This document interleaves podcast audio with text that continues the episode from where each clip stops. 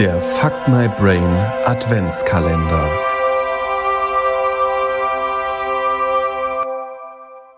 Der glückliche kleine Vogel Zizibe saß in einem kahlen Fliederbusch und fror. Zizibe war ein kleiner Vogel. Er hatte sein Federkleid dick aufgeplustert, weil's dann ein wenig wärmer war.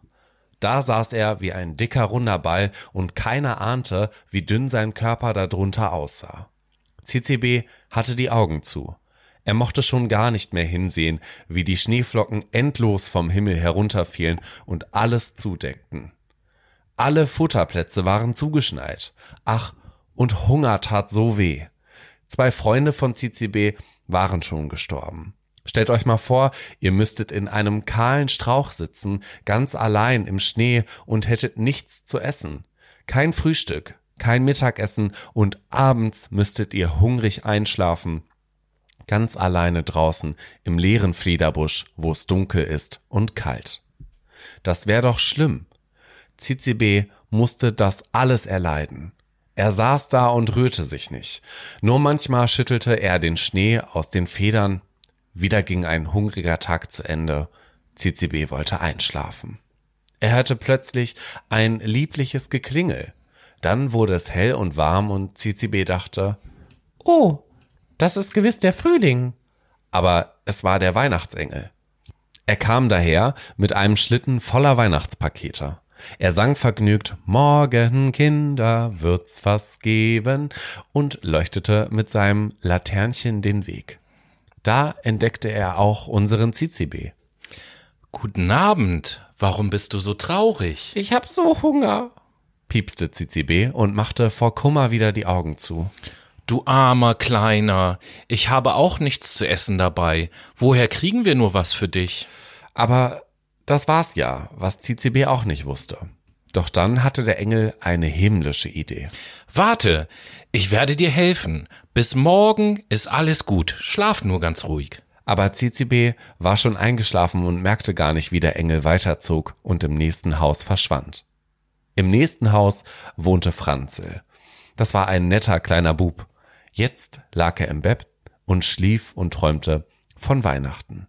Der Engel schwebte leise herzu, wie eben Engel schweben, und beugte sich über ihn.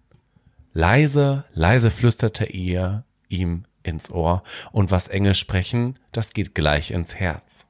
Der Franzel verstand auch sofort, um was es sich handelt, obwohl er fest schlief.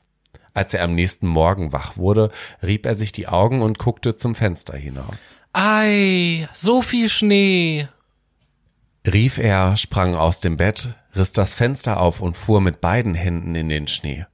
Dann machte er einen Schneeball und warf ihn aus Übermut hoch in die Luft. Plötzlich hielt er inne. Äh, wie war das doch heute Nacht? Hatte er nicht irgendetwas versprochen? Richtig, da fiel's ihm ein. Er sollte dem CCB Futter besorgen. Der Franzel fegte den Schnee vom Fensterbrett und rannte zur Mutter in die Küche. Guten Morgen, ich will den CCB füttern. Ich brauch Kuchen und Wurst. Äh, das ist aber nett, dass du daran denkst, sagte die Mutter. Aber Kuchen und Wurst taugen nicht als Futter. Der Kuchen weicht auf und die Wurst ist viel zu salzig. Da wird der arme Zizibi statt an Hunger an Bauchschmerzen sterben. Die Mutter ging und holte eine Tüte Sonnenblumenkerne. Das ist viel besser, sagte sie. Der Franzel streute die Kerne auf das Fensterbrett und rief Guten Appetit, Zizibär. Dann musste er sausen, um noch rechtzeitig zur Schule zu kommen. Als die Schule aus war, kam er auf dem Nachhauseweg beim Sammenhändler Korn vorbei. Der Franzel ging in den Laden und sagte Ich hätte gerne Futter für die Vögel im Garten. Er legte sein ganzes Taschengeld auf den Tisch. Dafür bekam er eine große Tüte voll Samen und Meisenringe. Nun rannte er nach Hause zu seinem Fensterbrett, aber oh weh, das war alles zugeschneit. Doch die Körner waren verschwunden. Die hatte CCB noch rechtzeitig entdeckt. Er hatte seine Väter und Cousinen herbeigeholt und sie hatten sich einen guten Tag gemacht, während der Franzel in der Schule war.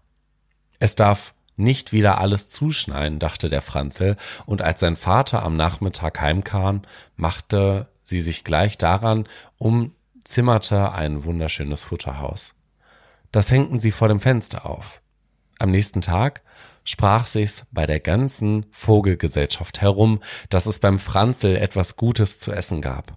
Das war ein großes Fest und eine große Freude, denn kein Vogel brauchte mehr vor Hunger zu sterben, und abends, wenn der Engel vorbeikam, sah er nur satte und zufriedene Vögel friedlich schlummern. Dafür legte er dem Franzl noch ein extra Geschenk unter den Weihnachtsbaum, und es wurde ein wunderschönes Weihnachtsfest.